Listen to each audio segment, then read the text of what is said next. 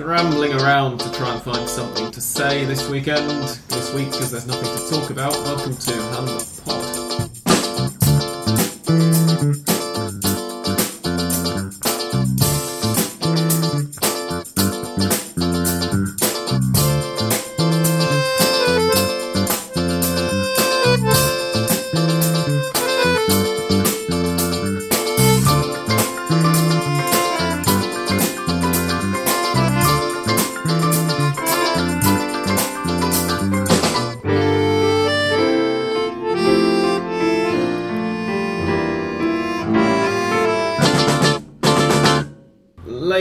Gentlemen, boys and girls, welcome to episode 316 of the internet's longest running and best English language Argentine football podcast, whatever Peter might say.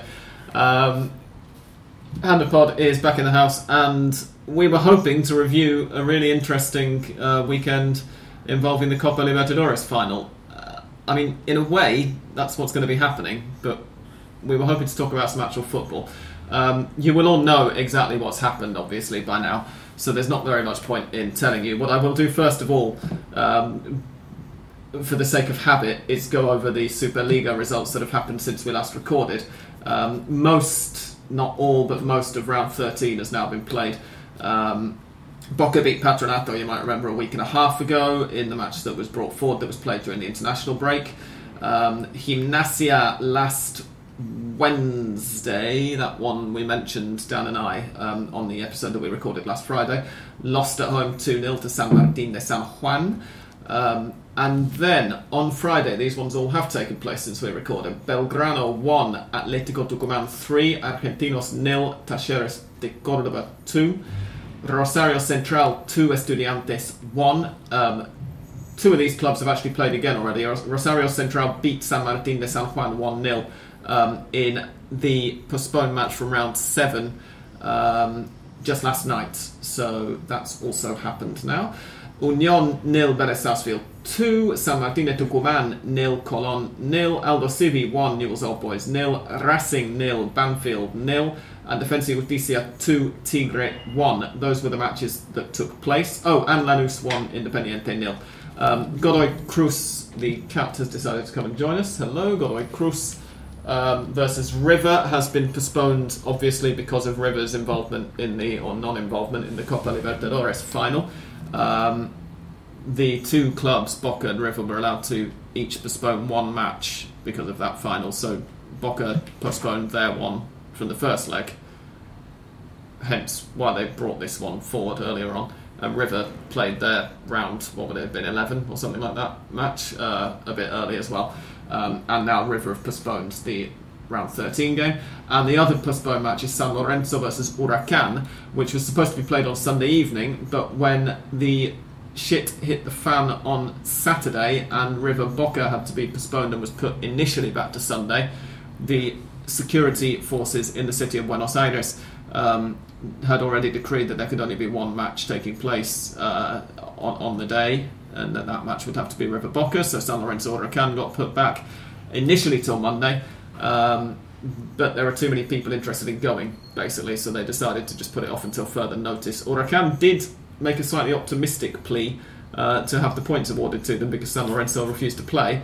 Um, but the Superliga have said no, this is a special case. So while normally Superliga regulations would state that uh, a match that can't be played has to be um, rearranged for within 48 hours of its original kickoff time, in this case, that's not going to happen, and it will now take place in the new year um, because all of the weekends are full up with league action until it gets too hot to play, basically. So San Lorenzo Huracan and Godoy Cruz River Plate, uh, we don't know when those are going to be played.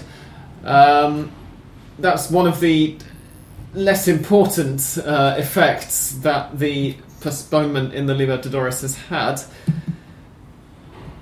Where do we start with this?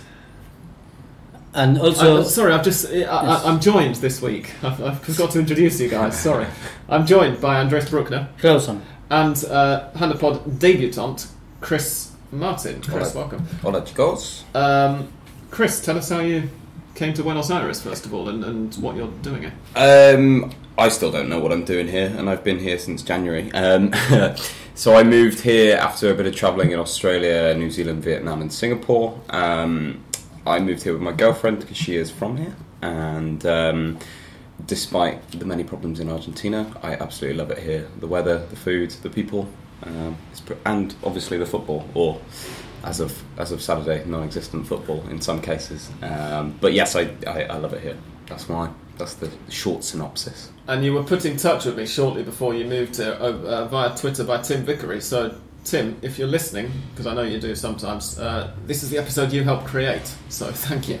yeah, Uh, absolutely. it, it's taken Chris the best part of a year to actually get on the podcast that he initially contacted Tim to ask whether it existed or not. Um, but eventually it's happened. So, welcome, Chris. Thanks. Um, now then, right, now, now we should start.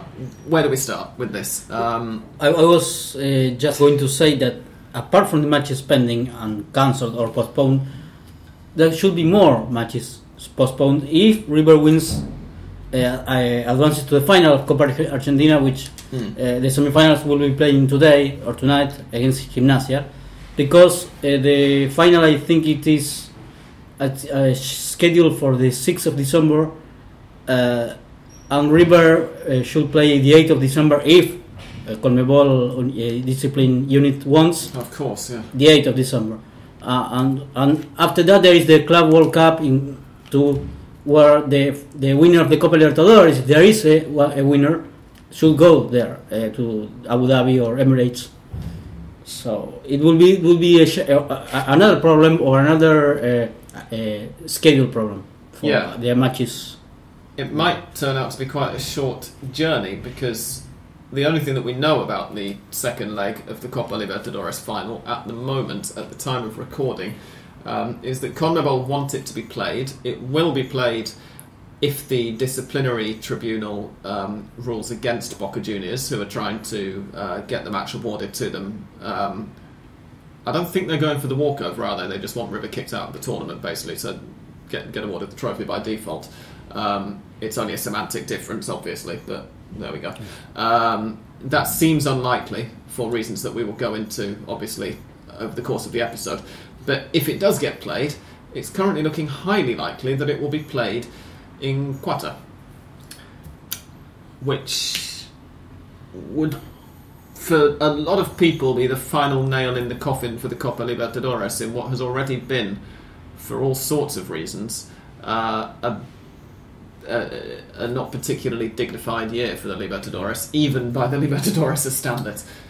This is my first Libertadores uh, to experience, and um, I don't like using the term shit show, um, but I've seen a lot of things in my year of my first kind of taste to Argentinian football in the Libertadores, and not just from Argentinian football, sorry, obviously there's teams from across South America in it.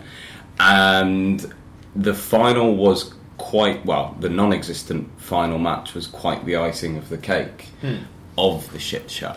Um, I don't want to direct your show, but I think it would be quite good to start the incident itself, uh, as in what happened, how we got there, and how we're here now. This this is a sort of why I said where should we start because it, it's such a concatenation of things that shouldn't have happened, um, and there are so many questions to be asked. One of which has just come to light, sort of today with the Monumental being searched and and uh, one of the rooms in in the in Rivers Stadium containing a laptop which was being used to print apparently being used to print off fake tickets um, for positions in the stadium which had already been had already had real tickets sold for them.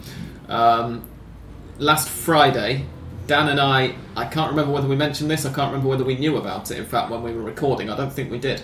Um, Dan and I, therefore, might probably not have mentioned um, that the leader, the current leader of Rivers Barra Brava, Caverna Godoy, uh, or the caveman, or, well, no, the cave, Caverna, isn't it? Because Cavernicola would be caveman. Um, had his house um, searched, and police found 300 tickets and 7 million Argentine pesos, which at the current exchange rate is about 150,000 pounds in cash. Um, and as a result, Rivers Barra supposedly weren't allowed to the game. So the suspicion arises, therefore, that what happened, the, the stone being thrown through the window of Boca's coach, could have had something to do with that decision. Rivers Barra aren't allowed into the game, just as um, Barra back in 2015 with the pepper spray incident were trying to fuck things up for, the, for Boca's directors um, because of a, an argument that they were having. This time around, the, the, the River Barra do something quite similar, although, again, for reasons that we will discuss to do with CONMEBOL's decision whether or not to award the match to Boca, uh, it's not an exactly similar situation. I apologise for the cat making her contribution. Where is she? What's she meowing? Just meowing. Um, anyway, um, so that's the first thing. Was there or was there not some Barra influence? If so, where did it come from? Is it the Barras trying to make a point to the police on what is already a fairly high profile and, well, a very high profile and a very high stressed um, week for the City of Buenos Aires police force with the G20 coming to town, which I suspect everybody has also already heard about, and you've probably heard about it because of the links with what happened at the weekend with the football. Um, the cat hopefully has stopped meowing now, by the way. Um, so, is, is the banner trying to create problems for the police? Is the banner trying to create problems for Rivers directors? Was it even the banner who threw the stones? I mean, probably, given what we know about them, but I don't think that's been um, proven beyond any doubt.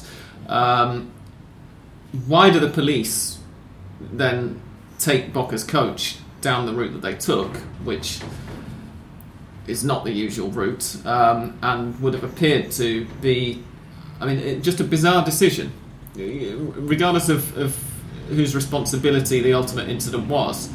Um, that was a peculiar one to take. And then, is it?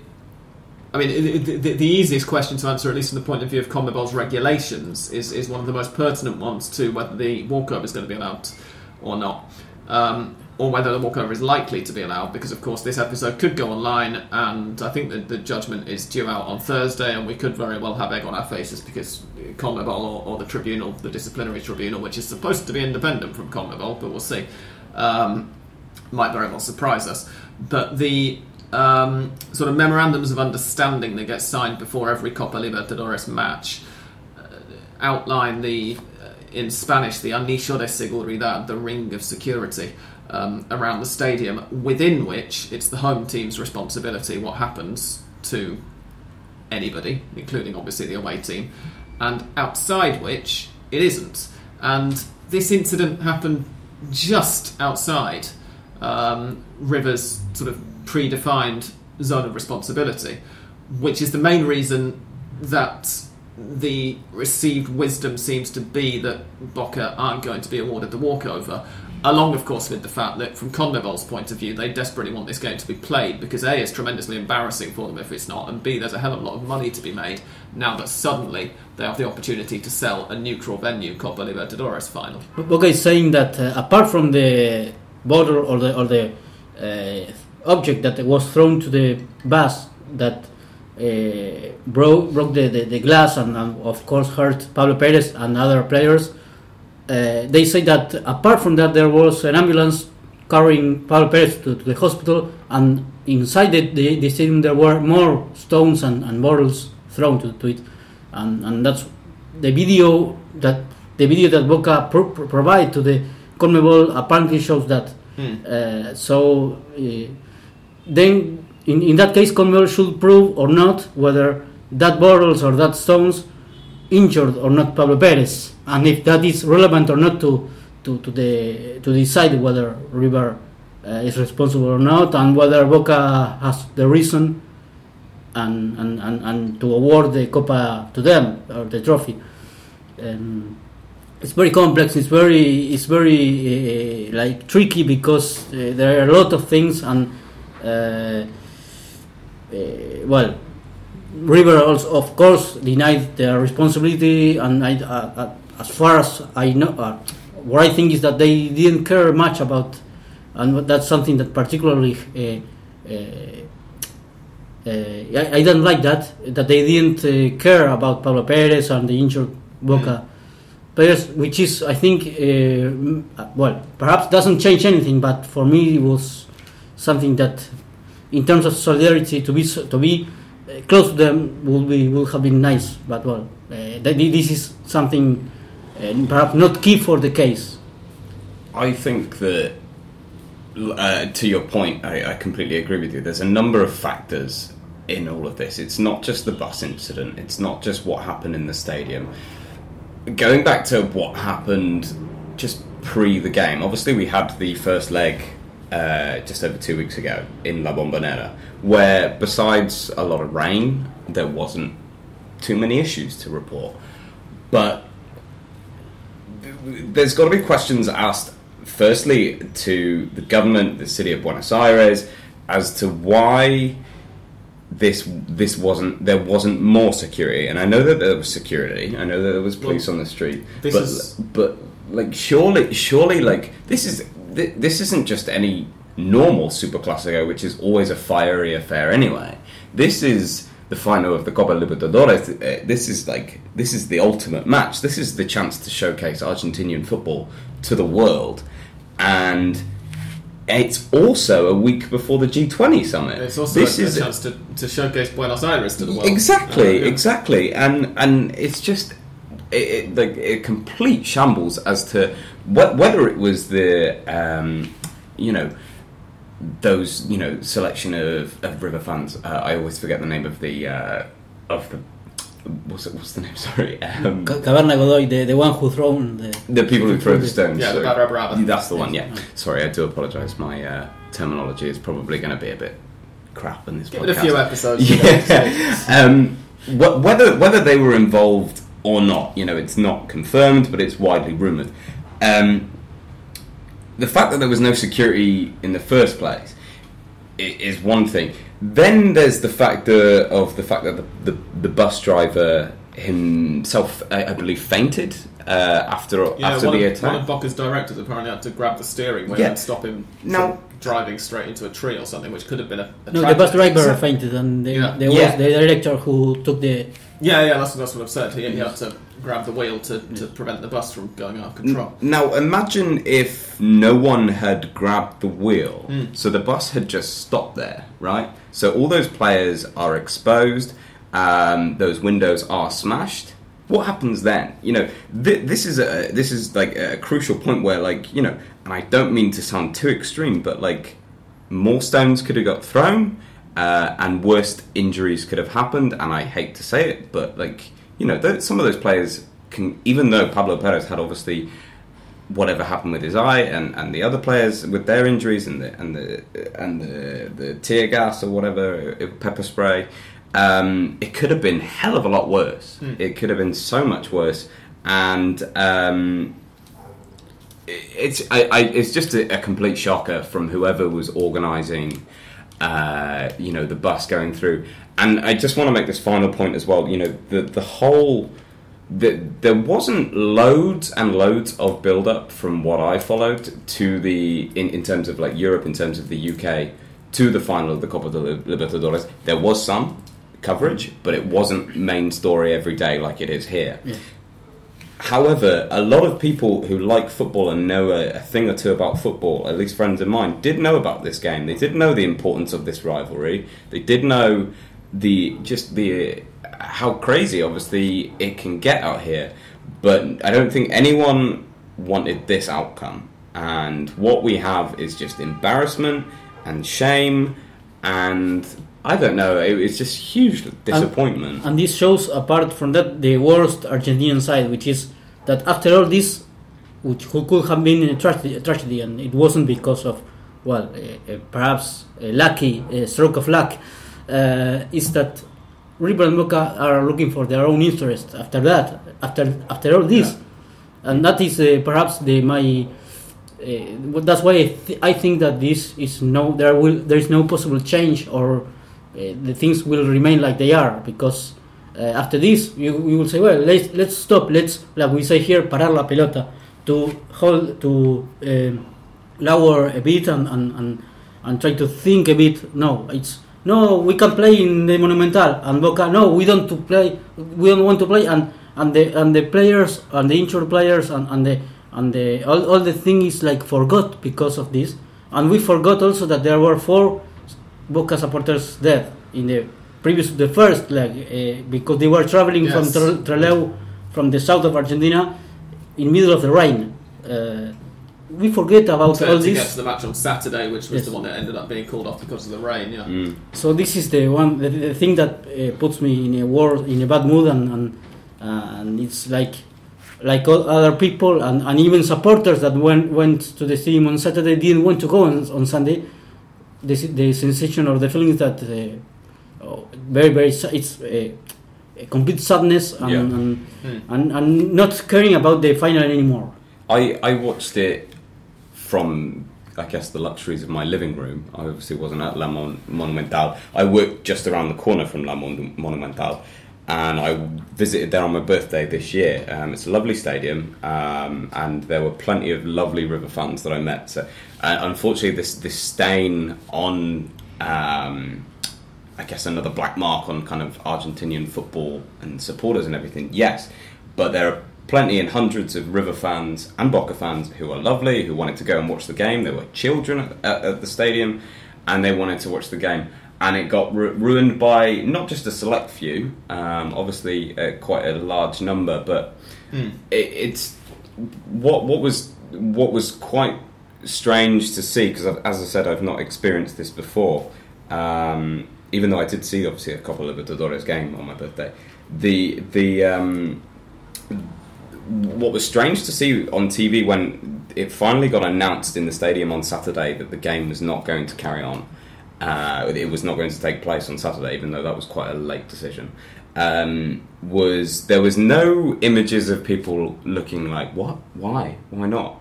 It was just it was complete and utter like here we go again. Yes, this keeps Yes, happening. yes. this keeps happening. And nothing changes and it's it's it's just, just really disappointing really really disappointing Yeah, um, there's another angle as well. You mentioned uh, earlier, Chris, about the police um, force and, and the lack of attention paid.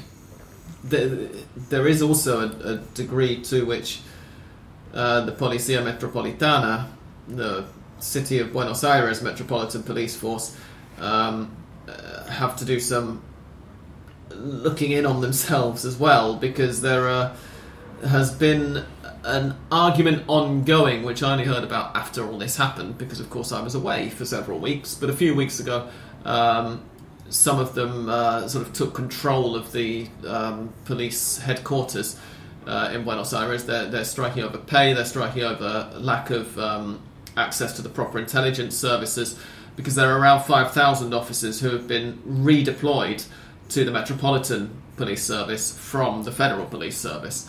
Um, and th- so there, there's an argument there, and, and, and you would call it a conspiracy if it weren't in the circumstances and given the country that we're in actually so believable that possibly that had something to do with this as well. That, that possibly that had something to do with why the police went, mm, let's move Boca's coach down this street instead of the one we normally take it down, and and allow something to happen to try and prove a point to President of Argentina Mauricio Macri, Mayor of Buenos Aires Horacio Rodriguez Larreta, um, Martin Ocampo, the head of the city uh, security services, or rather, he was the head of the city security services until was it yesterday or the day before? I think it was Monday. He resigned, wasn't it? Which again probably doesn't help Boca's appeal for the points and uh, statement that it's all Rivers' fault when the head of the city security service uh, resigns. And of course, one of the first things that happened when he resigned was that loads of Bocca fan accounts hit Twitter and say this guy's a River fan. Of course, he's resigning. He wants them to play the match. Well, Um, and, and that's the level of cons- you have River fans and, and River accounts saying, "Oh, this is a big conspiracy because Pablo Perez, when he got off the coach, seemed absolutely fine, and then all of a sudden, when he got to the dressing room, there were photographs Yes, coming out but with red the- eyes and the- stuff, and then he has to be taken to hospital. the doctor that that took uh, that uh, uh, was with Pablo Perez in the hospital is Yeah. a River fan also, and he said that his eye was in a bad condition. Mm. He could have said, uh, "No, he's okay," like Conmebol Yeah, exactly. doctors. Um, And this is the thing; it's, it's the same thing again. It, it's okay. The situation from CONMEBOL's regulation point of view, as, as we've explained, is different because in 2015, the incident happened inside the stadium, very much inside Boca's area of responsibility. This one, according to the papers that were signed, was just outside River's area of responsibility, and that's why, at least it's the legal reason why, it appears unlikely that Boca will be awarded the walkover. But in terms of the moral situation and in terms of the social situation and, and the, the outcome on social media that we're seeing and, and talking to the fans of both clubs, it's a very similar situation to 2015. You just reverse the names. It's in 2015. It was Boca players coming out with all sorts of conspiracy theories about how Rivers players weren't really that badly hurt by the pepper spray. They were all clowning around to get the match called off. River were crying and, and refusing to play, and now the boot's on the other Yes. foot, and it, it's exactly the same words, exactly the same accusations being used, but you just reverse the words Boca and River and refer to them differently. Um, Anyway, River will for sure will will, will be sanctioned. In fact, if the match is played in Doha, in Qatar, uh, they they will have they will be sanctioned because there will be tickets that River will have to uh, or money that it will refund to the Yeah. to the to the supporters. It's six million dollars, I think, which is a Yeah, River had taken, um, an, unsurprisingly, uh, given that they've got the biggest stadium in the country and that this is, as, as we said last week, the biggest game uh, probably in, in the history of, of South American club football, but certainly in the history of Argentine club football. River had taken a new Argentine record gate receipts for this, and of course now they're going to have to give it all back or, or give as much of it back as they can and there in fact is going to be a legal challenge in one of the courts in the city of Buenos Aires as well from a bunch of some some people sure they don't- suggested to, for example, allow River play this match, but then sanction them for future CONMEBOL Yeah. competitions, not letting them play in their stadium. Like for example, Boca, uh, I think it was two or three matches after the 2015. Well, after 2015, well, actually, what happened after 2015 was that Boca um, were given a one-year ban from from the next continental tournament that they qualified for. They weren't supposed to play the next one, and then the following year was CONMEBOL centenary, and they had the amnesty, um, where they halved a lot of the punishments, and Boca's got taken down to. Uh, yeah, three matches behind closed doors. I think it was three home games, so they were allowed to enter the competition again. It's quite the If- reduction. Yeah, it is. Yeah, it, it was. It was a huge reduction. Uh, there was uh, some speculation at the time that CONMEBOL were, were doing this amnesty in order to allow Boca back in. I don't think they actually qualified for the 26 for either of the competitions in 26. Oh, they did because they won the 2015 league, didn't they? Yes. Uh, so they yeah, so they qualified for the 2016 Libertadores and wouldn't have been allowed back in if that amnesty hadn't been uh, come into place. Um, but I mean, I, I, I've, I've been trying to think what I think the appropriate punishment would be, and given that the regulations don't seem to allow for Boca to be awarded the walkover here, and, and that you would think that the second leg probably has to be played. I think that the decision that's been taken to play it outside Argentina is very convenient for CONMEBOL. They have were from next year onwards. It's going to be a neutral venue anyway. They're going to be selling it for a load of money. They're going to be selling it as one massive match and hopefully getting lots of television rights for it and everything. The fact that you've got Qatar among other nations and, and Genoa um, in, involved as potential hosts allows them to, to start a little bit of a bidding war as well. Um, and so, from their point of view, I think they, they're trying to make the, what is, from their point of view, the best of a bad situation. Um, I, think, I- I, I- think that a, a, a better solution, but even then, it would have been a complete pain in the ass to, to do, would have been to play it in Argentina and, and to have it as Rivers' home leg, but behind closed doors um, and not at the Monumental. And if, if, if I were in charge of CONMEBOL, River, even though, again, according to the papers that have been signed, it was outside River's area of, of responsibility, they've got to be handed, and at the very least, a, a, a long stadium ban. And if not, I would seriously be thinking about excluding River from con- from the next continental competition they qualify for There were still because issues. it's just. And, and in- I, I mean, it, it's not only Rivers fans who, it's not only Rivers Barra that, that come out with this kind of thing, but in this case, they're the ones that have caused the damage, and it just might make other clubs think a little bit before. But if we talk about post what happened on the bus, there were still plenty of issues inside the stadium Yeah. themselves. I was watching, and the president of River was being interviewed live on Fox Sports, and a fight or a riot broke Mm. out amongst their own fans. And um, there was also, we haven't even touched upon this yet, the video of the mother strapping flares to her four Well, year old. she's, the only person who's been arrested for all of this. Right. Or, or rather, apparently there were 29 people detained on Saturday night, and by midday on Sunday they'd all gone free. Uh, for, for the incidents involving throwing stones and stuff, and then that woman was identified because of her watch, not even because of her face. That, that there were so many people posting on social media, Right. they managed to find her. The, Uh, oh, sorry. It, it's on the one hand, yeah, I mean what she did is obviously obviously disgusting. Yes. On the other hand, really, you're going to give the priority to that over everything else that happens. Yeah. Security forces, like, come on. The in terms of the actual game of football, whether it gets played, where it gets played, unfortunately, and I and I really don't like saying this because it, it's such a shame, but the kind of damage is already done. I think a lot of people Mm. have lost complete interest in this game, Yeah. whether that's around the world or whether that's here.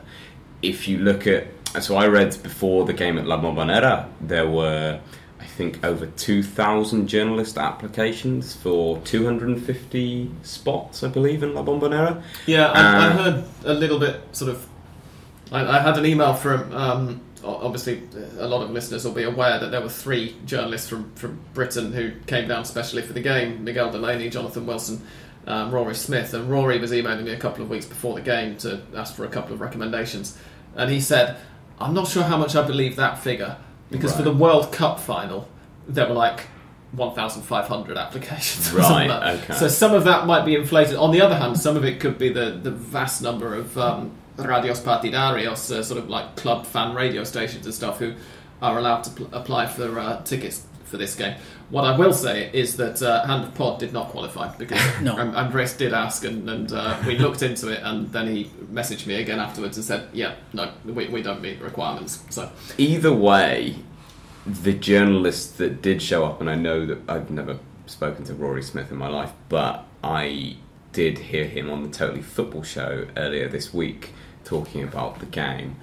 And the amount of journalists that did come from another country, whether they came from the States, whether they came from the UK, um, it, it doesn't matter. The amount of journalists that did come to report on this huge game and didn't see a game, again, it's like a bad taste in their mouths. Mm. They've gone all this way for work when they could have been covering any kind of football story in the world, and they came over to watch this game. Although, as watch I, as I saw Rory saying on, on Twitter to a couple of other people afterwards, he did actually end up covering the biggest story in world football this weekend. well, as uh, yeah, there is Uh, that, I so suppose. from the, the journalism point of view, it, it wasn't necessarily it's, that bad. it's, but it's hell of a story. there are a lot of people who've covered Argentine football or loved Argentine football from afar. It, Yeah. it And was this said was the dream, and, and it's been spoiled. it was said that Vladimir Putin wanted to come to the stadium, Yeah, and Infantino was the well yeah. FIFA Gianni Infantino was apparently pressuring them to play. was involved in the polemic as well. It was uh, the the most funny, the most funniest thing,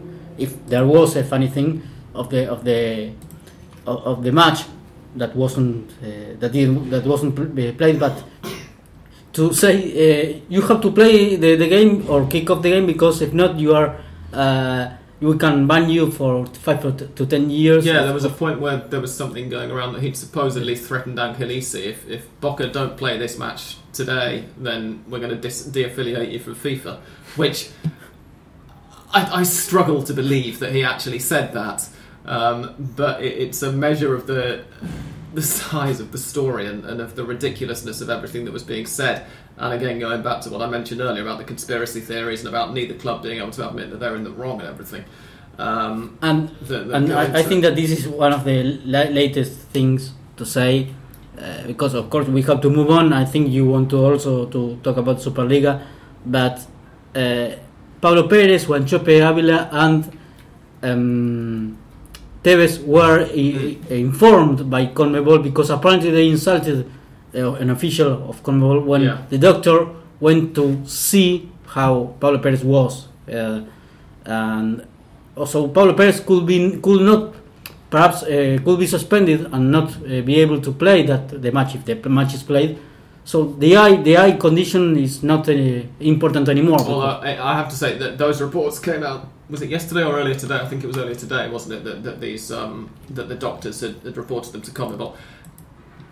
You have to hope that CONMEBOL are going to have more common sense than to say, first of all, not only does the second leg have to be played, but also we're going to suspend three of your uh, most important players for quite understandably losing their temper at, at somebody under highly stressful Because- circumstances. I mean, that would just be the icing on the cake of, of what's already been a year of terrible disciplinary mismanagement from CONMEBOL in this competition. But Um, but for a lot of those players that were due to play on Saturday and then Sunday, this was one of the, if not the biggest game of their lives. Yeah. This it, it was two two from the first leg. Um, everything to play for. No one really having the advantage, apart from River having home advantage. And this was the biggest game for a lot of these players' lives, and a chance also to kind of show their skills off to any club watching from Europe or whoever's like any scout watching this game who has five minutes or five minutes who has ninety minutes to turn on and and watch this game, and and they were robbed of that chance. And the insistence, obviously, to play the game on the day. What was it until it, a decision didn't get reached to postpone the game until to, to completely suspend the game until about what was it eight o'clock, well, seven, eight o'clock. several hours after kickoff, yeah. It was it was I, I, I think I tweeted at the time that it was it was quite amusing to see how um, how kind of it was confirmed that the game should be off when it rained at La Bombonera on the Saturday. Um, compared to players actually being injured by fans, you know, in the eye, quite I- I did wonder- extraordinary. Going back to 2015, though, and, and, and uh, again, uh, although legally they're, they're not the same situation, there are certain parallels. And I did wonder whether it was, to an extent, a little bit of. Uh, in 2015, there was a lot of talk about how there was a long delay in the decision to call the second half off, and it turned out that that was in order to allow a whole load of extra police to congregate outside the stadium before they actually announced it officially, in case there was sort of major riots and things afterwards. So they had the forces already in situ. Um, and that's why they sort of continued to pretend to go, oh, well, we don't know yet whether we're going to call it off or whether maybe the players will be okay. And then after about two hours or an hour and a half or something, they said, uh, yeah, you know what, actually it's called off. And it was sort of just conveniently, just as the police sort of said, yeah, okay, we're ready now, we're in position. Yeah, in this case, there were people sitting in the stands for six hours because Mhm. the, the stadium was opened at, at 1 p.m. and the match was called off at 7. So uh, it was, yes, even a mess for that. Indeed. Um, we're going to take a half-time break now. It is. I mentioned last week how we're going to try to be a little bit prompter um, and uh, not record Hand of Pod for quite so long. But obviously, this week, hopefully, we can be forgiven for things getting away from us. We will be talking more about the um, the weekend. Um, fuss around the Libertadores final because of course we've had plenty of questions about it so we'll come to those a little in a little while but right now I'm going to play some music and when we come back we're going to discuss probably quite briefly, but you know we should mention that there has actually been some football played this weekend, and that's what we like talking about on Hand of Pod. So we're going to discuss the Superliga, whether you want to hear it or not. So don't go away.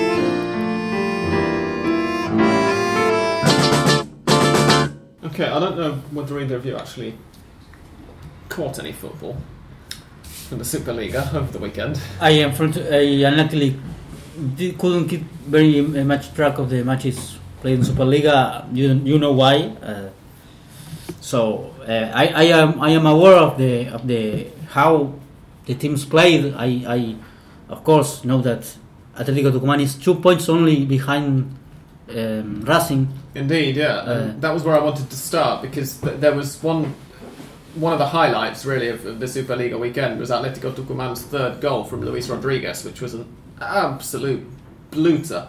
Um, really nice sort of chip come blasted shots, if that makes any sense, because they're really diametrically opposed things. Um, into the top corner from way out, and it was on Friday evening. It was it was before the event of Saturday. uh, before all of that trauma, and it sort of felt like one last blast of innocence. A bit of lightning before football. a bit of And- lightning before the storm. Ex- Exactly, yeah. While all of the stuff was going down on Saturday, and then later on Sunday, when it when it got called off, I, I saw one person, uh, at least one person on Twitter, sort of saying, uh, since it really doesn't make very much sense to play the second leg, and since we can't really award the trophy to either of these teams, could we not just give it to Atletico Tucumán instead? Um, Just for that goal. Yeah, well, and, but but also for, for their own campaigns, you know, continentally in, in the last two or three years, they've played in, in South American club competition for the first time ever, and, and they've done really really well. Um, and now they're, they're second in the league, as Chris says, two points behind Racing. Um, Defensa y Justicia are also up there. We'll get onto them in a minute, and, and could go second um, if they win their game in hand. The one who lost a big opportunity is Independiente, who lost Mm. To Lanús, which is a it's a new, it's something new because uh, uh, Lanús some time ago wa- was a complete crap, uh, losing to River five 0 or five Well, one. They're still, yeah, five one. I think it was. They, they still are complete crap. It has to be said. But of course, they've replaced their manager very recently. Um, Yes. Luis Zubeldía has come back now. The former former Lanús manager, the guy who took charge of Lanús when he was 27 and then um, went to Racing. Um, didn't do so well, and then he was in Mexico, wasn't he? Yes. Right? Yeah. Um, and he's now come back to Lanús and picks them up almost immediately because he took over in the oh no well okay not quite immediately he took over in the fifth round so he had to weather a few poor results but bearing in mind that Lanús drew their first two games and then they lost the next five since then they've lost one of the subsequent one uh, one two three four five six of the subsequent six um, this was only the second win but it's against a very good team in Independiente and although it was only 1-0 um, they played them off the pitch. It- it- they were helped by a very poor performance from Independiente. Peter, on, on his Independiente in English account, was was not a very happy man um, last night. Uh, last night, sorry, two nights ago. It was on Monday. Um, but it was a fully deserved victory. Um, Gaston Lodico uh, sealed it with 10 minutes to go. Um, and it leaves Lanús. It means that they have jumped to 24th in the table. So the the pass or the assist to Lodico was from Pedro de la Vega, who apparently uh, I I heard D'Onofrio saying some time ago that he was quite ashamed or, or guilty or he felt like that because uh, apparently Pedro de la Vega was uh, uh, uh, re- um, scouted by River or he played for River in the minor divisions Hmm. and then he left and now he's proving his of course a big promise still uh, has a long road to go uh, even after uh, some uh, I don't know what, what happened with him but uh, that something happened why uh, because um, Zubeldía uh, sent, sent him to the bench uh, he he jumped to the, into the match not playing from the starting Yeah. uh, from the first minute. Uh, but he's showing interesting things, and he's called to be one of the great appearances in the Argentine football. The, the Guardian, the, the English newspaper, called, for example, I don't know if him, but uh, Thiago Almada, the Vélez kid, like another Yeah. promise.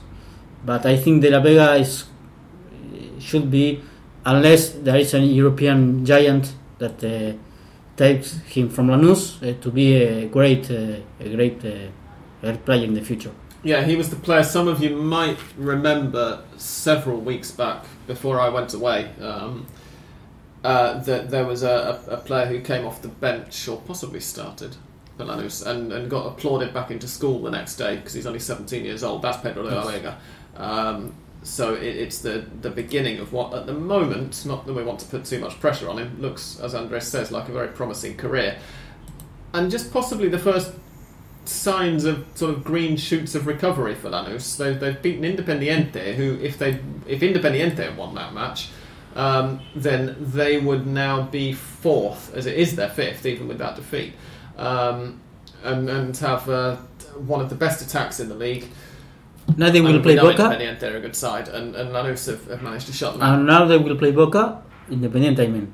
Independiente's next match is against. Let me just let the page load. Lanús, um, who I was going to talk about anyway, uh, are away to Estudiantes, and then they've got Talleres and Godoy Cruz, but Godoy Cruz away, so that is a very tricky um, fixture. But they, they could, the form that Estudiantes are in, they could possibly pick up a third win. Who knows this weekend?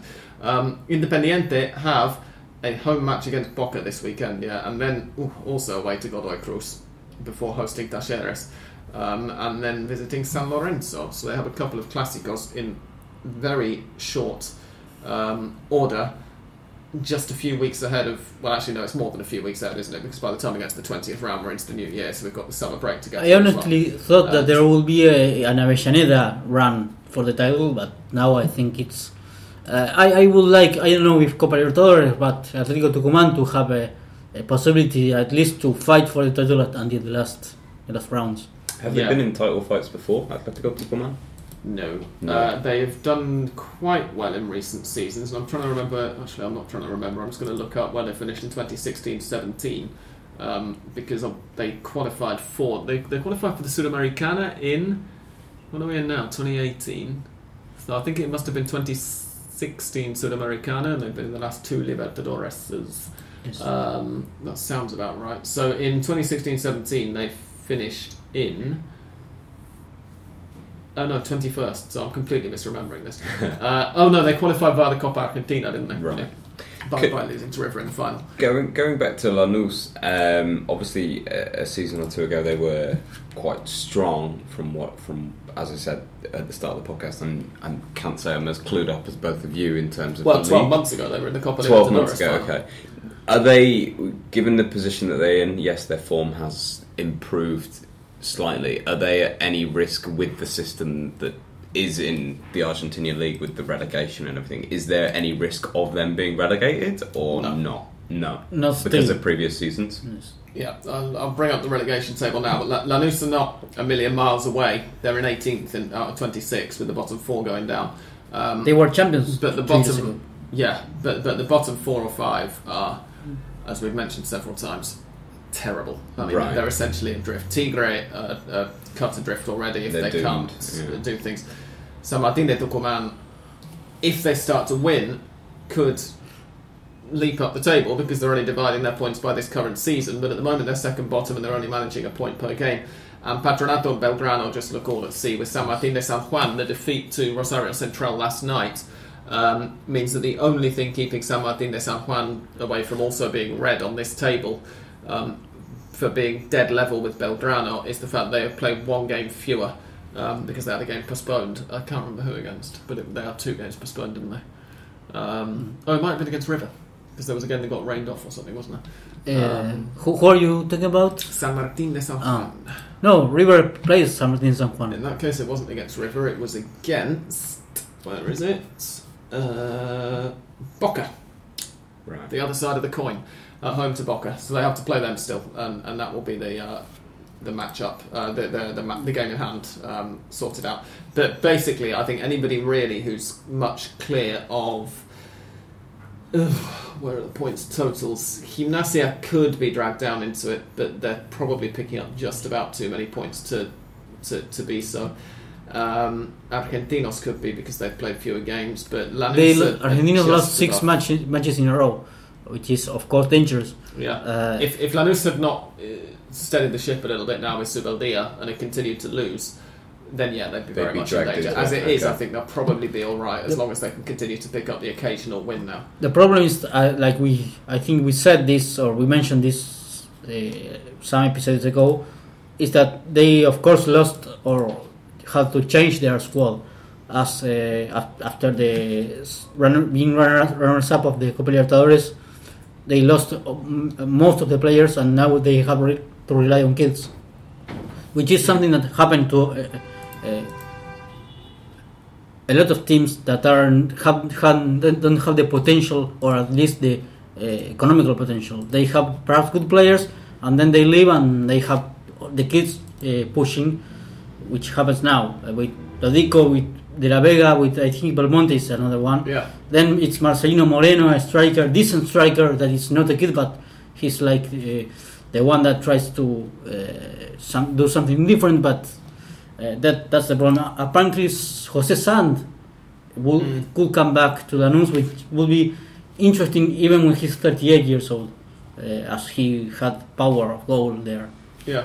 Uh, other eye-catching results: uh, Vélez Sarsfield's 2-0 away win over Union. You might remember Union started the season really, really well. They've fallen away a little bit now, but even with that win, that only lifts Vélez up to where are they now? Oh, they're up to seventh. In fact, they leapfrogged Union with that win, um, which shows what an effect Gabriel Heinze's had because the squad hasn't changed that significantly.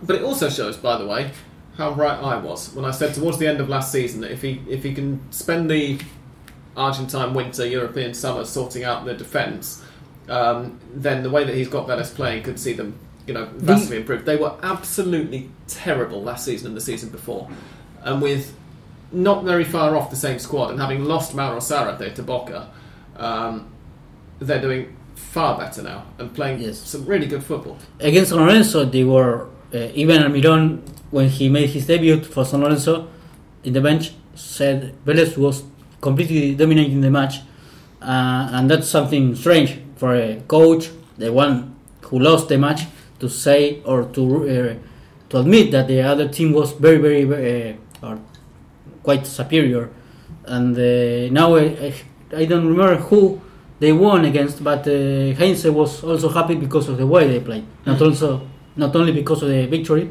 Yeah. but also because another team that has kids, but that are uh, now after a time that playing together, uh, they are showing in- interesting things. With uh, uh, well, I think it was uh, Robertone, the one one of the scorers. Then Dominguez. They are they have interesting kids. If they have the time to, to, to develop their their potential, Yeah, Robert be- Dones was a really nice free kick as well. And I'm just looking at the matches they've played and the matches they have to play. Uh, all six of their wins have come with clean sheets, which again underlines what I was saying about the main problem last season, especially the second half of last season after Heinze took charge, was the defence. Um, they've tightened that right up and are still playing some decent football. But they've won 2 0, 1 0, 2 0, 1 0, 1 0, 2 0. And the draw against San Lorenzo, obviously, as well, was also goalless. Um, it's it's a far cry from last year when they were shipping goals. They've had a few ga- games where they have conceded. They lost to Racing 2 0, they lost to Boca 3 0, they lost to San Martin de San Juan 3 1, um, and they lost to Defensa It was Justicia 3 2. But all of those teams, with the possible exception of San Martin, um, Racing Boca and Defensa Justicia are all teams who you know play decent attacking football, have, have very good attackers. Um, and San Martin de San Juan just a weird team who have the capability of, of winning at home at times. Um, well, the they, other- they defeated Gimnasia. Yes. The, the other uh, really big result was Racing against Banfield. Obviously, the league leaders, Racing, held nil nil in a classic Julio Cesar Falcioni away performance from Banfield. That's about all we can say. Rocky, Rocky Yeah. team. Racing were, were really frustrated at the result, and that's fine Yes. basically. Um, that obviously is what allowed, as Chris said earlier, um, Atletico Tucumán to cut Racing's lead. So just to reiterate, after 13 matches, um, Racing are top on 30 points. Atletico Tucumán have 28. Defensa Justicia have a game in hand and are still the only team unbeaten in the Superliga with 26. So if they win the game in hand, they would go second. They'd leapfrog Atletico Tucumán by a point. Huracan have two games in hand because of the postponement of the San Lorenzo Clasico and have 23 points, so a little bit further away. And if they win, then they would only, if they want both of them, oh, hang on, no, if they want both of them, they could also go second, couldn't they? They'd go to 29. Independiente fifth on 22. That completes the Libertadores. Pla- oh, sorry, down to fourth is the Libertadores places. Um, and then you've got Boca, obviously, with a game in hand on 21, Vélez with 21, Godoy Cruz with a game in hand on 19, Union with a game in hand on 19. Aldosivi with 19 points from 13 games, Talleres with 18 points from 13 games, and that, if I remember correctly, is. Oh no, it's only down to 9th for the Sudamericana now. So that's well past. Uh, Union are the bottom club for the Sudamericana spots as it currently stands. Um, let's move on to some listeners' questions, shall we? Yeah? Good. I forgot to sign into Twitter, so forgive the frantic. I, uh, th- I think there are quite of the keyboard. number of questions. Yes, for some reason When we've had a high volume of listener interaction this week. I can't think why. Well, there was a, lot of time uh, seen uh, without Hand of Pod uh, until last Friday, and you, I think you announced the show uh, four or five hours before, Yes. So there was plenty of time for My them. inbox did light up for the first time in a long time. I will Indeed. say that. Uh, we have got 84 notifications. So this might take a little while to get through, although some of those are going to be predictions as well. But there are a lot of So- answers to that questions. I think the questions. Yes, That's- hopefully some of these questions have already been answered because we don't want to Yes. take too long over this. I probably So don't have many answers in terms of the league. Um, I do follow it as closely as I can, just to obviously fill some time while you're searching through them. Um, I also try to keep an eye on Atlanta's results. 'cause Oh, when I well, moved- there was a problem with Atlanta the other day. oh yeah, what Yes. was the problem? Oh yeah, sorry. Tell us about this, Andres, because this was a, a, a separate. Well, I don't know whether mentioned. it was n- well, no, no away supporters allowed there. I think, but there were some, of course, uh, journalists that are from radios that cover Atlanta, Atlanta, and directors and that, and I think they celebrated the goal, and that didn't like. That wasn't good for the All Boys supporters. It Mm. was on the All Boys stadium, and there was uh, riots and well, of course, uh, injured and and, and uh, stopped or well, All Boys barras, uh, and the the stadium was was banned also. Atlanta All Boys is a classico, right? I think yes, not They're- they're the classic, a million miles apart. not that classical, but they they are like uh, But, like uh, if, any ascenso. but if I remember rightly, the the La Concha de tu Madre All Boys that Ah, from Atlanta, yes, fans, yes, wasn't it? Yes. Um, which is it's a very very long term listeners will be aware that that's Hand of Pod's favourite. So similar to the river sun- suspension that could happen, Mm. All Boys Stadium was was also banned, and uh, apparently wasn't. Uh, uh, they didn't have the luck to pay him a fine and uh, have the stadium available again, because River in this. That's another thing we we forgot to say. The the stadium, the Monumental was uh, banned on Saturday night, and on Sunday uh, morning it was available again Yeah. because they paid the, a fine. Yeah, Um, All Boys will actually have to um, Yes. just suck it though because they don't have Rivers influence essentially. uh, by the way, the Copa Sudamericana semi-finals have now kicked off, and Atletico Paranaense have just taken a very early one 0 lead away to Fluminense to make it three 0 on aggregate. There are obviously no Argentine clubs involved in that, so I'm not going to be coming back after the final music to let you know the full-time score of that, but I will be telling you the full-time score of River against Gimnasia in the Copa Argentina semi. Um, questions. Leo Russomano wrote to us yesterday, um, for some reason initially in Spanish and then he switched to English. Uh, but his question is Can I suggest an episode of Hand of Pod exclusively about the Barra Bravas? Um, the problem of corruption between uh, the directors and the Barras, um, and any solutions that have been proposed for when the Barras stick their hands in and, and try to make everybody suffer, basically. He also adds, What I don't understand is how, from a principle perspective, you can punish fans when it's the Barras who are being violent. Isn't there some other form of punishment that would have less of an impact on honest fans? Or, from a completely different perspective, punish all Argentine teams because they all have this problem by banning them for the Libertadores for several years. Maybe that will force them to gain some insight as to how to resolve this. Obviously, I assume uh, that Leo is aware that something not dissimilar happened in the 1980s with English clubs in the European continental competitions. Liverpool were banned for a while, weren't they? Yeah, well, we all were. Um, Oh, I didn't realise we were. uh, yeah, yeah. Uh, English clubs weren't allowed to participate between, if I remember rightly, it's 85 and 1991 or something like that. Um, even though I don't like to translate Barra Brava as hooligan, and, and they're not exactly analogous, um, this obviously is, is not entirely a dissimilar situation. Um, I don't think we're ever going to do an episode solely about the Barras, just because it is such an involved subject and it's such a depressing subject to talk about for any length of time. Um, but obviously, we have talked about them in individual episodes a fair bit. Uh, Just to bear in mind that uh, the only or the most uh, uh, close in time of, of a president trying to fight barras is, for example, Javier Cantero, the Independiente former Yeah. president, and he was not good No. or he was alone because a lot of other presidents and directors uh, were with a lot of fear. Well, they were not uh, uh, in, in a position to to eliminate Barras or to uh, uh, get them away from the clubs, and, and so Cantero was alone, and he went to a meeting, and, and he tried to be brave, and Barras threw him chairs and a lot of things, and he had to run. Yeah. So it's quite difficult, but yes, yeah, I think it's it will be good to talk about it, but a whole episode uh, yeah, will be sad and depressing, of and course. gives them a little bit of too much notoriety. Absolutely. Yes. and they could come here and, and, and well, we don't know what. I'm less bothered about that.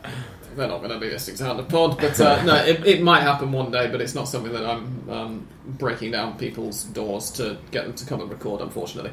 Uh, Stephen Hooley, talking about last week's episode, said I was going to listen over the weekend at home, but I delayed it until today and listened in the car. I felt it was only right to move the date and the location. Very good, Stephen.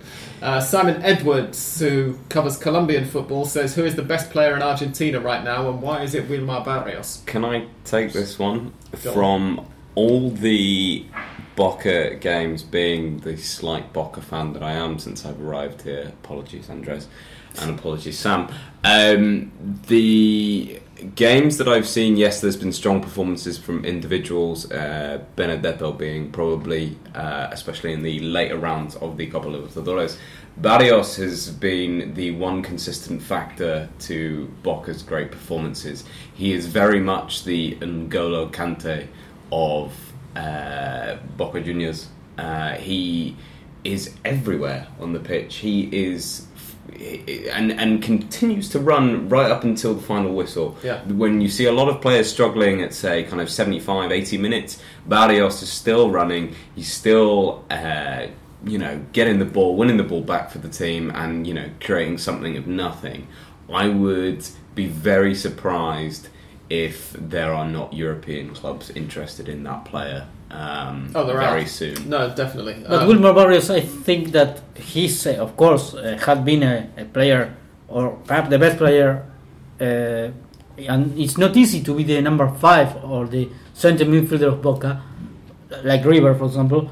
But I think now his mm, he, his performances have been a bit uh, down. But uh, I agree with Benedetto that he has been tremendously tremendously effective in a short period of time. I, uh, with a few few minutes that he played, he scored four goals in, in I know less than two matches in terms of the minutes.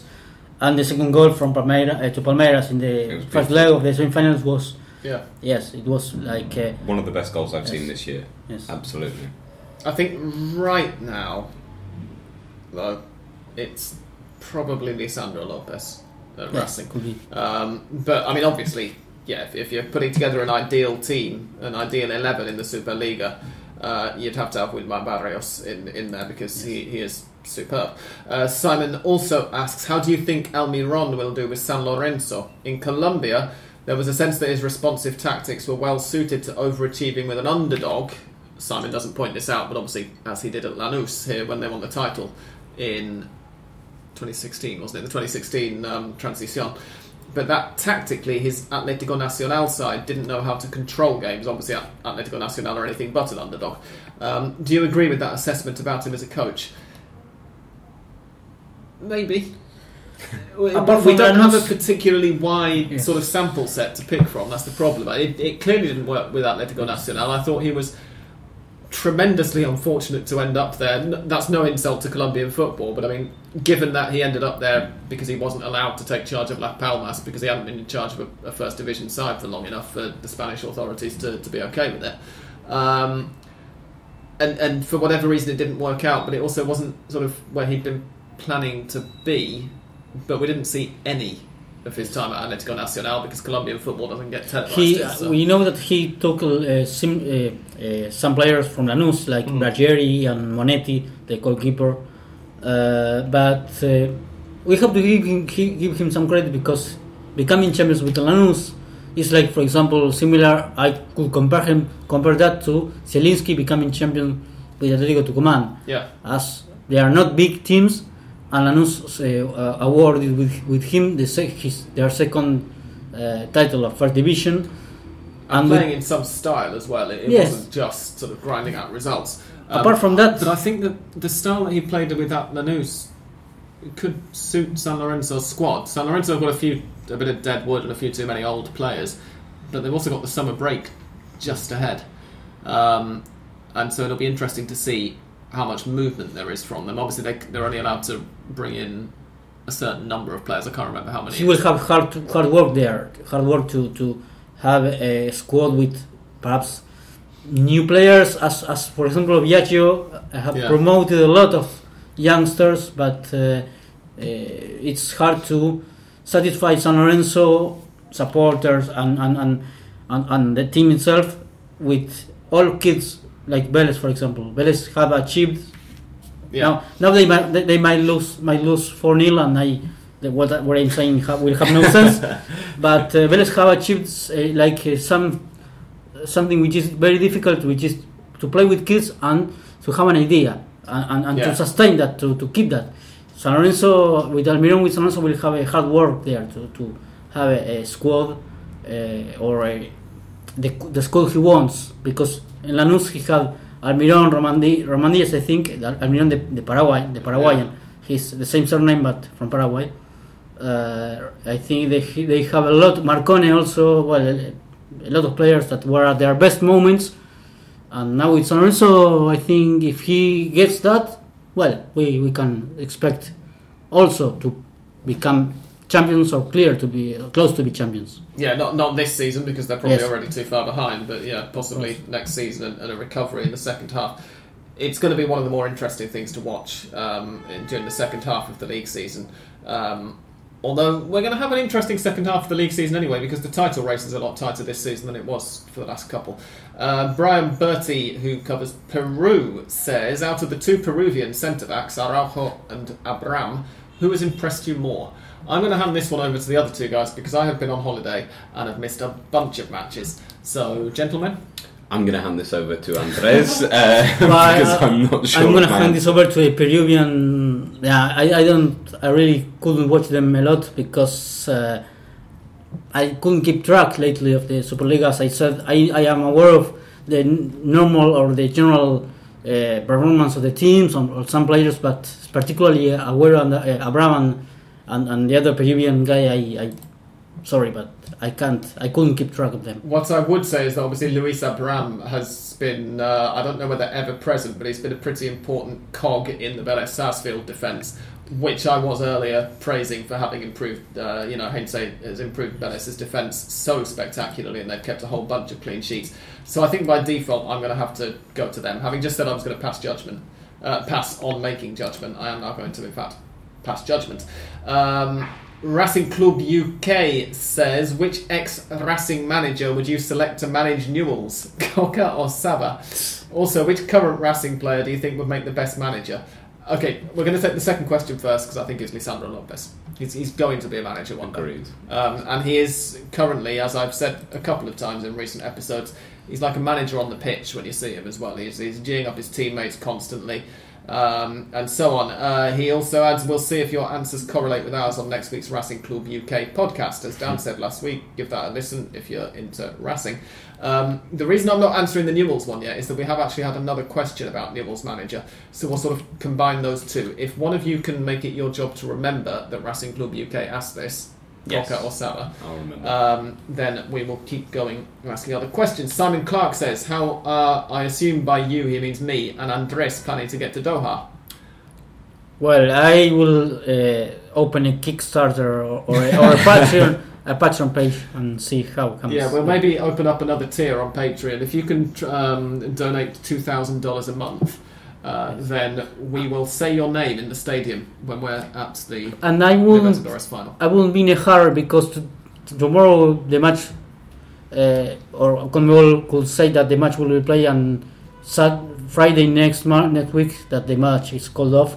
Yeah. So I've, just in reaction to that, uh, to kind of put that further, do you think that the reason why uh, Qatar is obviously being mentioned is because obviously the World Cup is going there and they would like some positive press on their football Okay, side there of are things? several reasons. That's a good question. Um, first of all, Qatar Airways, obviously Boca Juniors shirt, shirt sponsors. Yeah. There is a little bit of I'm not sure whether it's a conspiracy theory or whether it's just logical that says if Boca win the Libertadores and go to the Club World Cup, which is in the United Arab Emirates, they will have to play in sponsor-free shirts because Qatari companies aren't allowed to advertise inside the United Arab Emirates. Right. So there is an extent to which maybe Qatar are going for this in order to get the publicity of having their shirts visible at least for this one game, which it has to be said after all this fuss, probably more people are going to be paying attention to than to the actual Club World Cup. Um, Qatar have also been invited as one of the two invited teams to next year's Copa America and are putting in a bunch of money into the Libertadores and Sudamericana for sponsorship rights via Qatar Airways from next, I think it's starting next season, it might be starting in 2020 as well. Right. As a way of, let's put this in inverted commas, as a way of saying thank you for inviting us to the Copa America. Mhm. Yeah, I think we all know what I'm getting at there, but if lawyers are listening, uh, I'm not suggesting that at all. Um, so, yeah, basically that. Right. Uh, Dara Hussey, I hope I pronounced your first name correctly, says if Boca end up getting awarded the Copa Libertadores, i.e., I, I think what he's, he's saying is if they if they end up being given it without playing, will they really be able to celebrate winning it? It would be a bit strange to see them parading it around La Bombonera after not kicking a ball in the second leg. Um, the first thing is they might not actually be allowed to parade it around La Bombonera because after that big training session that they packed far too many fans into that went viral on Twitter a week and a half ago, um, the stadium's been closed. So they, they went over capacity, and the city of Buenos Aires has closed it down, and they're not going to be allowed to celebrate it there. Or they wouldn't have been allowed to if they had won it on Saturday or Sunday, as they, uh, well, uh, as should have happened if they'd been the better team on Saturday or Sunday if the game had gone ahead. Um, we will have to wait and see. My point to that would be: Is there cause for celebration? That's It- precisely where I was going next. The yeah. the the Whoever wins it. you know, it's it's kind of a little bit irrelevant now after everything that's happened. Boca in the start of the Libertadores were very poor. They managed to just obviously scrape out of the group. Oh, that Um, doesn't really come into No, but what I was going to say that they they did improve uh, in the knockout round. You know, some of the performances in the quarterfinals and the semifinals were very very strong. Um, and against River, uh, River really did bring everything in the very in the in the only game that we have seen thus far. Um, and Boca still did manage to kind of hold their own in that. In terms of celebration, um, I I can't call it, but I, I would say that it would probably be one of the least celebrated Copa Libertadores wins, given what Well- has happened. I think because of the because of the identity of the opponents in the final, whoever wins it is going to be one of the most celebrated, and yet it's also at this point now it, it's just going to be. It doesn't feel like either side should celebrate. Whoever ends up winning it. The amount of River Um, and Boca fans that I have spoken to and have said this doesn't the the, Yeah. result, the game doesn't matter anymore. Yeah, precisely. It's yeah, I don't know. Um, that's that's how I could answer that essentially. Wayward from Hayward says Doha really discuss.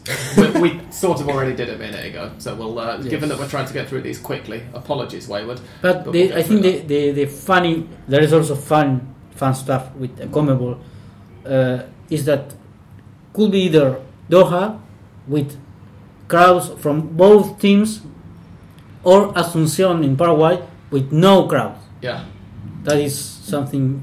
Uh, I, I assume that it's Paraguay is close to Argentina and they don't want to be to have a lot of people like would happen here yeah. uh, making this a disaster there, and to traveling to Doha is way more difficult.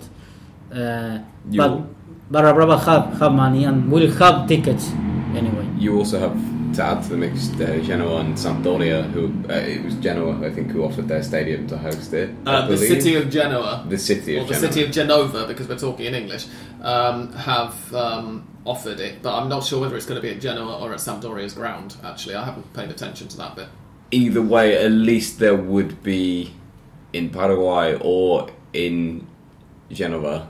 Uh, there would you could kind of create a story behind that. Yeah. In Qatar, it's they're the sponsors of Boca's shirt, and they're in the obviously the Yeah, Copa America next year. Um, there's not much of a story behind that. I could kind of see it if if, if it was in Genova.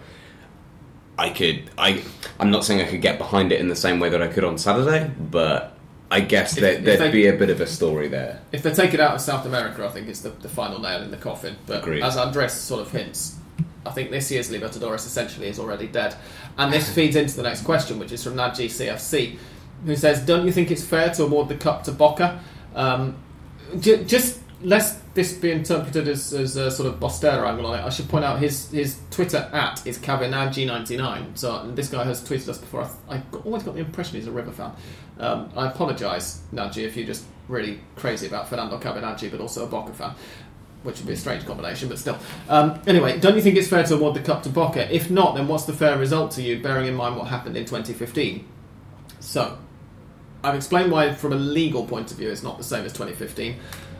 On Saturday afternoon, all the same, I was erring towards saying let Boca have the walkover.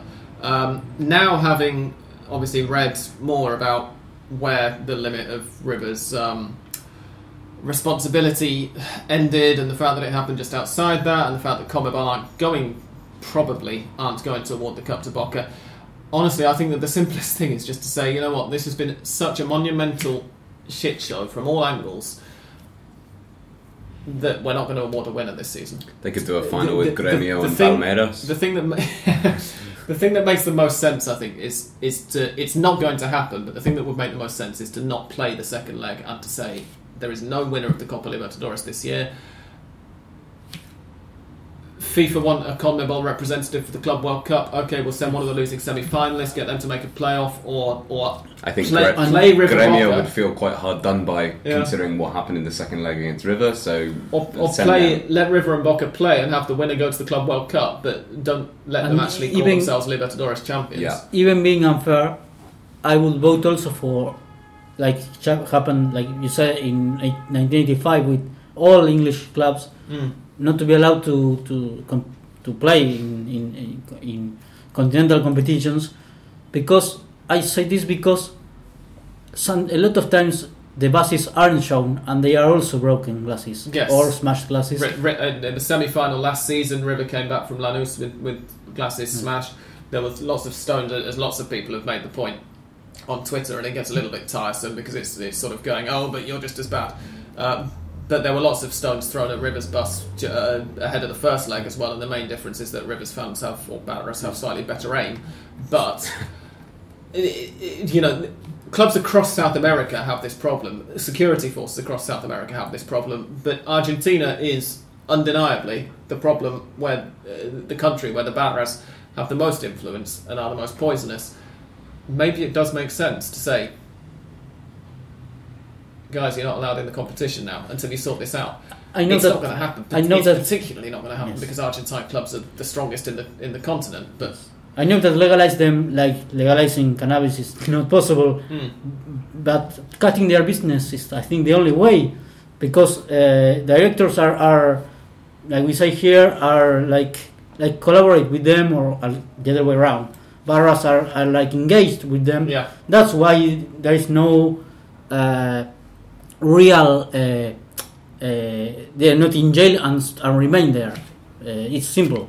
Uh, if the Barra talk uh, to the ju- to the law, to the justice, or, or there is a, a, a case, and they are asked, they will they will say for sure that they have to do with the director, and that director will also have to respond. yeah. Um, there we go. We are running way over, so I'm going to try and whip through these there was a lot to talk about. To be fair, though, Exactly, yes. Wayward from Ayward again says Would the decision to award the cup to Boca be easier if Benedetto had chipped in Carlitos' cross in the 90th minute of the first leg when uh, Franco Armani came up with that amazing save? I think we're getting too much into the kind of fine details. If, Yeah. if, when, but you know, um, If my auntie had if River there. hadn't even got to the final anyway because of what happened in their game against Gremio, we probably wouldn't be talking about all of this. Uh, Or you the know. bar should have uh, been uh, called and, and awarded the penalty because of the Pinola tackle against Benitez,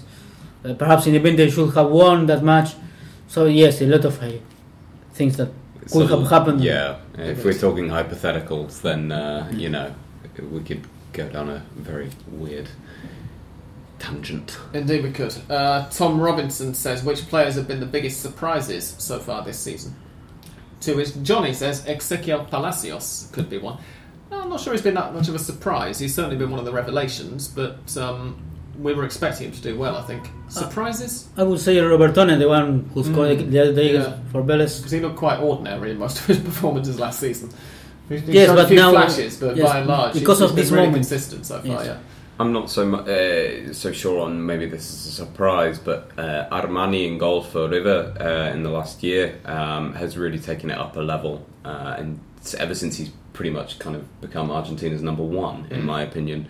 Um, I'm quite surprised at how well he's handled under the pressure of being Argentina's number one goalie. Uh, whether that's so much of a surprise to answer the question, I'm not sure, but um, that would be my answer to that question. Pulga Rodriguez could be. Is I, I Oh, he's been doing it for ages. Yes, I, I associate, but this the, this this last season, uh, goals chipping the ball a lot of times, and Mm. of course it's not surprising in terms of the, his age, because I, we I associate surprise to the promises or, but uh, yes, it's and and the, that's why I, I say I would like them to to fight for the title because they're consistent, like Yeah. Huracan for example.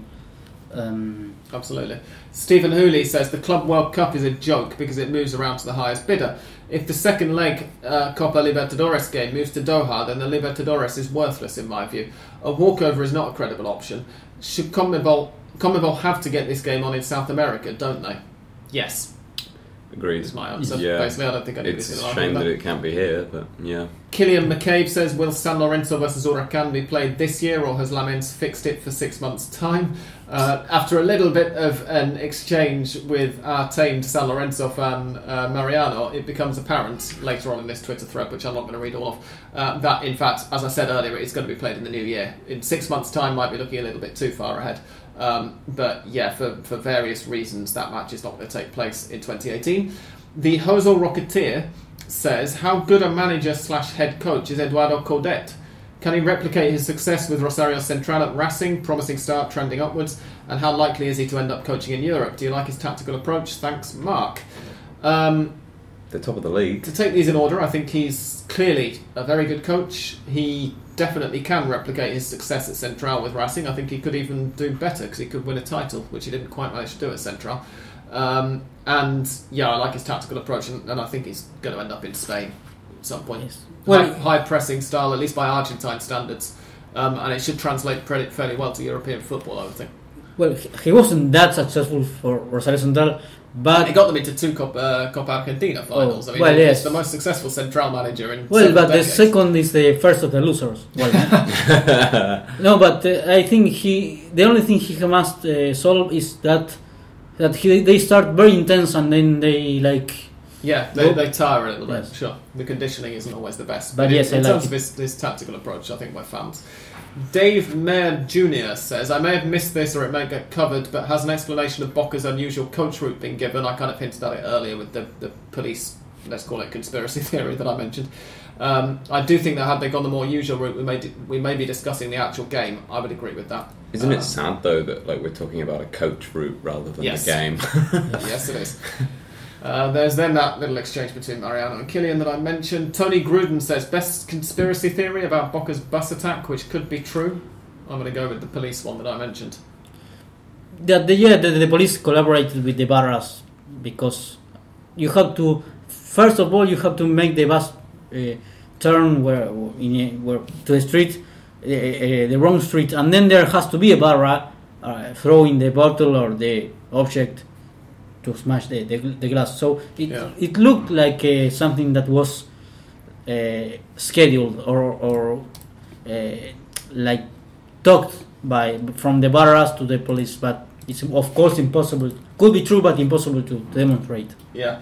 Uh, Newell's Old Boys English says, could you briefly evaluate the candidates? Just to be clear, this is not the official Newell's Old Boys English account. This is one, the, the unofficial one. Um, could you briefly evaluate the candidates for our new manager? For information, it's looking like Eduardo Dominguez or Diego Cocca. Others with long odds, Sava, Lavechan, Gustavo Quinteros, and the standard Roberto Sensini option that always comes up when we sack a manager. So this obviously ties in with Racing Club UK's um, question about Cocca or Sava earlier. I think probably that the best, the safest option is Diego Cocca. Dominguez did fairly well at, Colon, but Cocca's a little bit more experienced. Yes, And we're trying to get through these quickly. and he they, he was the champion of Racing Yes. at Racing at 2014 was right. Yes, that's right, yeah. Uh, Lee Bartlett says if River and Boca were forced to disband by the AFA and CONMEBOL, which clubs would their fans defect to? Obviously, it would never happen, but it's a terrific thought, isn't it? I, I, I, I think it is a terrific thought, actually, at this stage. I'm really fed up with both of them, and I say that as a River sympathiser. Um, they'd find people, other local clubs. Atlanta. Yeah, That's Hey. what I do. I, I like other clubs that have red in their t-shirts. Like, Mm. you Argentinos Juniors, Independiente, but yes, it's very it's crazy to, to Maybe think. given Argentinos Juniors' current situation, maybe they won't get so many defectors. Yes. But It's, it's it's sort of difficult to, to say en masse though because so many people and a, a whole load of them, particularly River and Boca fans from the interior, are probably already going to have a second club who they follow uh, more locally as well. Um, Timoteo Cobertizo says, "Is there a good book or newspaper reporting in English or Spanish about the history of the Barra Bravas? I would love to know more about how they came to occupy such a unique role in Argentine soccer and politics." loads of stuff in Spanish, um, to which, without wanting to sound rude, all I will say is Google.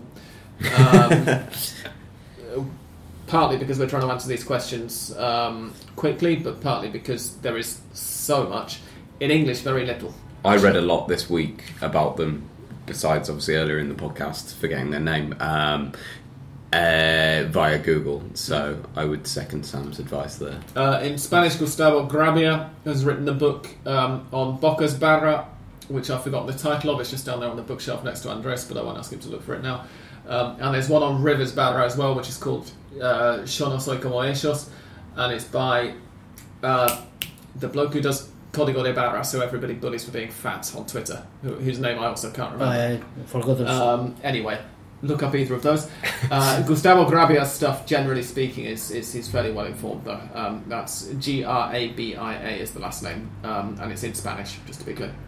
Uh, Lee Bartlett says, "How can this be right? Boca surely have the advantage of playing half a final at home, and River will have to play both legs away from home. How can that be right and proper? I would say that River, if anything, are probably getting off slightly lightly by being allowed to play the second leg, Agreed. potentially, even if it is on a technicality that it's going to have to be played because of bits of paper that were signed. They can probably count themselves slightly lucky." Belgrano English. Oh no, he's replied to an, early, an earlier question. Um, as is Anthony Tokat there. Uh, and then we're scrolling up quite a bit because people are having conversations in our mentions. And then Liam Kelly, who's no relation to me, says, How much of a farce has this year's Copa been? Boca clutching at straws thinking they'll get a walkover. Such a shame the greatest match ever is ending like this. A fitting note on which to end the podcast, I think. Although it's not actually ending the Yes. podcast because we've got another question by email. Um, don't worry, I haven't forgotten essay.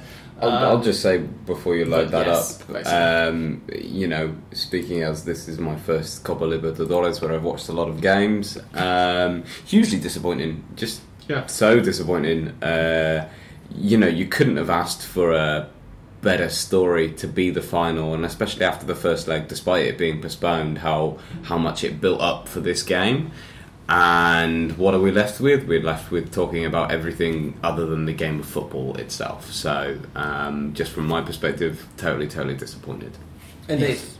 And we've had one question uh, by email from Ese Todoroki, who says, How do you rate Sebastian Beccacece as manager this season? And I'd just like to share with you the um, Google autocomplete email replies that Google is giving me the options of on Gmail, um, which are I don't know, I don't, sorry, and the other one is just the word in. So Gmail's automatic reply email still has a little bit, you know, it, it, it's some way to go before we've got robots writing our emails for us. Um, how do we rate Sebastian Beccacece as manager this season? I think the same as we did uh, when he was at Defensa Justicia before Jorge Sampaoli took charge of Argentina. He's clearly very talented. Uh, he's a relatively young manager. His team, because Defensa Justicia are the only team uh, that, we, that we've seen him as the full manager of, um, play some good positive football and punch well above their weight and, and do well. Better than Sampaoli.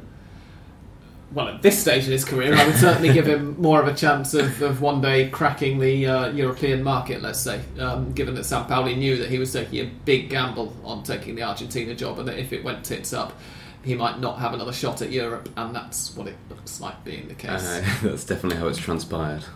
On that note, we will go away, and when we come back after this music, we will have some mystical predictions for the coming weekend's action. Liam is taking me on, so don't go anywhere.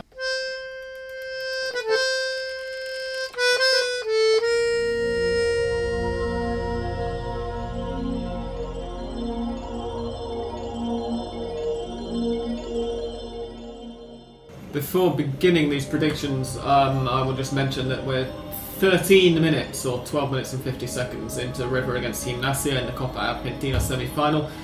Keep listening after the main after after the theme music at the end of this, and I'll give you the full-time result of that. And now, Mystic Sam is back. I refused to do any predictions last week, but I'm doing some this week, and I think we have a full round of fixtures ahead, don't we? For the first time in what feels like years, um, there are going to be a, a full complement of fixtures. So here we go. Colon against Belgrano. Liam is going for a home win. I'm going to go for a draw in that. Newell's Old Boys versus Patronato. Liam is going for a home win, and I agree with him. Estudiantes against Lanús. Liam thinks is going to be a draw. I'm going to go for a Lanús win. Banfield versus Argentinos. Liam's going for home victory for Banfield. I. Hmm. I, I would say draw. I, I yeah, I'm, I'm erring towards a draw as well. I'm going to go for a draw. Um, Atletico Tucumán against San Martín de Tucumán. Ooh, the Yes. big Clásico. We're both going for home victories in that one. Atletico to win. Aldosivi versus San Lorenzo de Almagro. Ooh, Liam's going for an Aldosivi win. I'm going to go for a draw there. Uh, Independiente versus Boca. Liam's going for an Independiente win. I, I'm not sure. After Independiente's performance last night, I'm going to go for Boca to win that one. River versus Gimnasia. Oh, a replay of the Copa Argentina semi-final that we're getting right now. Um, in the Monumental, we're both going for River Plate to win. Tigre versus Godoy Cruz. Liam says it's going to be a Tigre victory. I'm going to go for a draw. Vélez Sarsfield versus Rosario Central. Liam says draw. I say Vélez to win. I said that a bit too quickly. Sir actually. I Central have won the last two, I think. it's out my mouth now, so I'm going to leave it there. Um, I'm regretting it already. San Martín de San Juan versus Unión. Liam reckons Unión will win. I agree with him. Huracán versus Defensa Justicia. Liam says draw. I'm going to go for a Defensa Justicia victory. And Talleres versus Racing Club, the league leaders. Or actually, they wouldn't be the league leaders by the time it gets played if Liam's prediction and my prediction of Atletico Tucumán to win goes correctly. Liam says a draw. I'm going to go for a Racing win. There are some interesting looking ones there. Talleres Racing should be interesting. Independiente Boca, after the week that Boca have had, uh, is, is going to be interesting, whatever happens. Vélez against Central, Another. I think that's a potential match of the weekend. You know that, Mm. that that could the way that both clubs are playing and the style that they both operate in it should complement each other quite nicely because Edgardo Bausa obviously has tightened Central up in typical fashion since taking charge, um, and Vélez's kids could uh, could be fun to watch. Huracan Defensa y Justicia could Mm. be uh, could Also, be yeah. Yes. in contention for you know match of the weekend, given how high both of those two teams are up in the league. Yes, absolutely. Um, we'll find out what happened and we'll talk about it next week. And by the way, I haven't forgotten that last week we said we were going to talk about Argentina's uh, internationals while I was away. But um, what can I say? Events overtook us and we ended up with some other stuff to talk about. I'm sure that you will understand. I hope that you also understand why we've been going on for such a long time. We're going away now, and in a couple of seconds' time, we'll start recording Hand of Pod Extra for a few minutes if we can think of anything else to talk about. Maybe we Um, can talk about the Argentina games in that one. Oh, we could do, couldn't we? Yeah, for our Patreon supporters, so they can get a sneak preview of next week's episode. Um, but for now, thank you very much indeed for listening to Hand of Pod for another week. We'll see you again next weekend. Next, why do I keep saying weekend? Next midweek um, for Hand of Pod episode 317. And for now, it's thanks and goodbye from Chris. Thank you. Yeah, thanks for having me. And It's well been great. on your debut. Thank you. From the youngster. Uh, thanks and goodbye from Andres. Thank you. Goodbye. And thanks and goodbye from me. Thank you and goodbye.